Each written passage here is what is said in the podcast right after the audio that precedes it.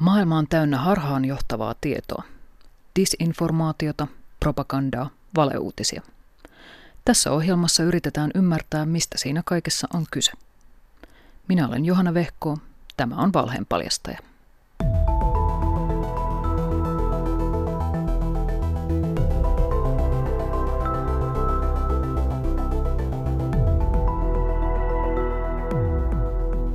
YouTube on vähintään yhtä paha väärän tiedon levittäjä kuin Facebook. Yhdysvaltain presidentinvaaleista käynnistyi verkon valeuutisia, informaatiovaikuttamista ja muuta misinformaatiota käsittelevä keskustelu, jota ei ole käyty likimainkaan loppuun. Kritiikin kohteeksi on joutunut erityisesti Facebook, joka näyttää laahustavan skandaalista toiseen – Vähemmälle huomiolle on jäänyt Googlen omistama huippusuosittu videopalvelu YouTube, joka on vähintään yhtä merkittävä valheellisen ja harhaanjohtavan tiedon alusta kuin Facebook. Videopalvelua on syytetty salaliittoteorioiden ja muun häiritsevän ja jopa vaarallisen sisällön levittämisestä. Toki myös YouTubella on jo ollut omat skandaalinsa – YouTuben suosittelualgoritmien toiminta on yhtä salamyhkäistä kuin muidenkin nettijättien, jotka pitävät algoritmejan liikesalaisuuksina ja kieltäytyvät avaamasta niitä yleisölle. YouTuben osalta tilanne on erityisen huolestuttava, koska sen käyttäjistä huomattava osa on lapsia ja nuoria. Toimittajat ovat esimerkiksi löytäneet lapsille suunnatusta YouTube Kids-sovelluksesta häiritsevää sisältöä, kuten kiusaamista ja hyväksikäyttöä – YouTube on usein poistanut julkisuuteen tuodut arveluttavat videot, mutta uutta tulee koko ajan tilalle. Eräs lapsiaan erittäin kyseenalaisissa tilanteissa kuvannut isä syytti toiminnastaan algoritmia. Hän vain syötti algoritmille, mitä se halusi. Nuorten tubettajasuosikki Logan Paul aiheutti skandaalin tammikuussa 2018 julkaistuaan videon japanilaisesta metsästä, joka tunnetaan itsemurhapaikkana. Videolla Paul muun muassa hihittelee kuolleen miehen vieressä. Logan Paulilla oli tuolloin noin 15 miljoonaa seuraajaa YouTubessa. Suurta paheksuntaa aiheuttaneen videon ehti vain yhdessä päivässä nähdä 6,5 miljoonaa ihmistä. YouTube ei tehnyt asialle mitään, mutta lopulta Logan Paul poisti videon itse. Kopioita videosta löytyy silti edelleen. Vain kuukautta myöhemmin YouTube joutui jälleen voimakkaan kritiikin kohteeksi.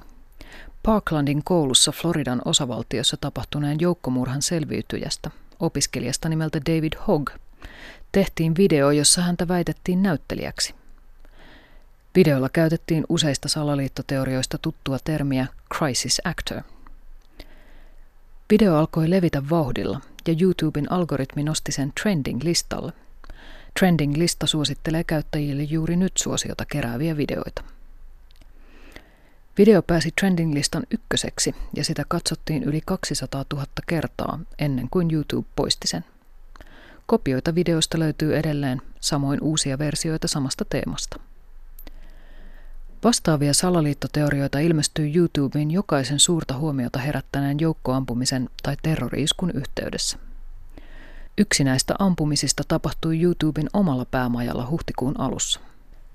Tässä tapauksessa salaliittoteoreetikot kiirehtivät heti nimeämään ampujan sananvapauden marttyyriksi. Suurten skandaalien jälkeen YouTube tyypillisesti poistaa ison kasan videoita ja tekee muita kosmeettisia korjauksia. Ongelmana on se, että vahinko on jo tapahtunut ja ehtii jatkossakin tapahtua.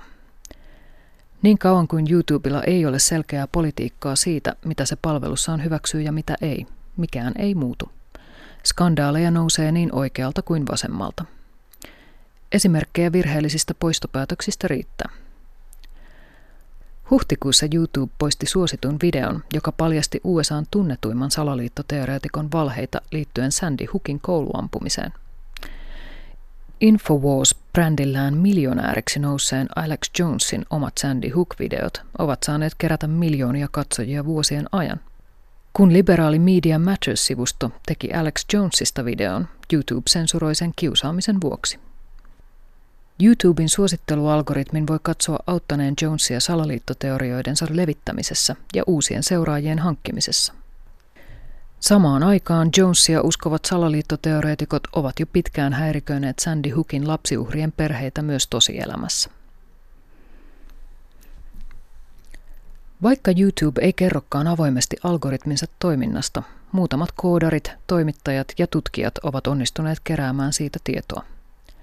The Guardianin laajassa artikkelissa haastateltiin entistä YouTuben työntekijää Guillaume Chalota, joka kertoo kritisoineensa algoritmin painotuksia jo Googlen palkkalistoilla ollessaan. Hän on työryhmänsä kanssa toteuttanut projektin nimeltä Algo Transparency. Se on tietokoneohjelma, joka tekee asiasanahakuja ja seuraa, mitä YouTube suosittelee katsomaan seuraavaksi. Shallow on tutkinut ohjelmallaan muun muassa eri maiden vaaleja, ilmastonmuutosta ja joukkoampumisia. Tuloksia voi tarkastella algotransparency.org-sivustolla. Niiden mukaan YouTube suosittelee systemaattisesti salaliittoajattelua ja muuta ihmisiä voimakkaasti jakavaa sisältöä. Jonathan Albright, datajournalisti ja yksi maailman johtavista digimedian ja algoritmien asiantuntijoista, teki samantyyppisen kokeilun Parklandin kouluampumisen ja sen jälkeen levinneiden Crisis Actor-videoiden innoittamana. Hän totesi, että jokaisen massaampumisen tai terrori-iskun jälkeen YouTuben salaliittovideoiden määrä ja taloudellinen arvo kasvaa. Haku- ja suosittelualgoritmi varmistaa, että katsoja löytää salaliittovideon toisensa jälkeen ja uppoaa syvemmälle ja syvemmälle. Näiden kampanjoiden vastustaminen faktatiedolla muuttuu koko ajan vaikeammaksi, kirjoittaa Albright. Hänen kokemuksensa disinformaation kentästä on, että kaikki tiet johtavat YouTubeen. Albright kirjoittaa, Tämä pahentaa kaikkia muita ongelmia, koska YouTube sallii sisällöntuottajien tehdä rahaa haitallisella materiaalilla ja hyötyä maailman parhaan suosittelujärjestelmän tuomasta näkyvyydestä. Valheenpaljastaja testasi, minne YouTube johdattaa anonyymin katsojan. Kokeilua varten perustin uuden Gmail-tilin, jolla ei ole katseluhistoriaa, jotta algoritmi ei voisi suunnata sisältöä juuri minulle sen perusteella, mitä olen aiemmin katsonut. Tyhjensin selaimen muistin ja poistin evästeet. Valheenpaljastajan testiä varten ei ole koodattu mitään ohjelmaa keräämään videoita, kuten yllämainituissa tapauksissa. Tämä testi suoritettiin niin sanotusti käsipelillä, eli klikkailemalla tuloksia ja kirjaamalla ne ylös. Kyseessä ei siis ole tarkka saati metodologialtaan vankka data-analyysi, vaan pieni sormiharjoitus. Tarkoitus on selvittää, minne suosittelualgoritmi johdattelee käyttäjän, jota se ei tunne ennalta. Etsin aluksi YouTubesta videoita hakusanalla Trump ja seuraavaksi hakusanalla Parkland. Aluksi YouTube tarjoaa minulle perinteisten TV-kanavien, kuten liberaalin CNN ja konservatiivisen Fox Newsin juttuja kohtuullisen tasapuolisesti. Tulokset lienevät kevään aikana tehtyjen algoritmimuutosten ansiota, sillä mukana on myös side-by-side-videoita, jotka tarjoavat kaksi toisistaan poikkeavaa näkökulmaa samaan asiaan. Näin YouTube pyrkii ilmeisesti rikkomaan kuplia. Parkland-videoista YouTube sai niin vakavaa kritiikkiä, että yhtiö joutui siivoamaan pahimmat salaliittovideot pois. Näitä kyllä löytyy edelleen, vaikka niitä ei heti ensimmäisellä Parkland-haulla saakkaan eteensä. Katson Blaze-nimisen kanavan videon, jolla haukutaan aiemmin mainittua kouluampumisesta selviytynyttä David Hoggia – Seuraavaksi minulle tarjotaan saman kanavan pätkää nuoresta naisesta, joka on poseerannut valmistujaiskuvassaan asefarkkujen vyötäröllä. Tämän jälkeen minut onkin jo analysoitu Fox Newsin ja muiden konservatiivikanavien suurkuluttajaksi, vaikka jokunen CNN-video vilahtelee vielä suosituslistoilla.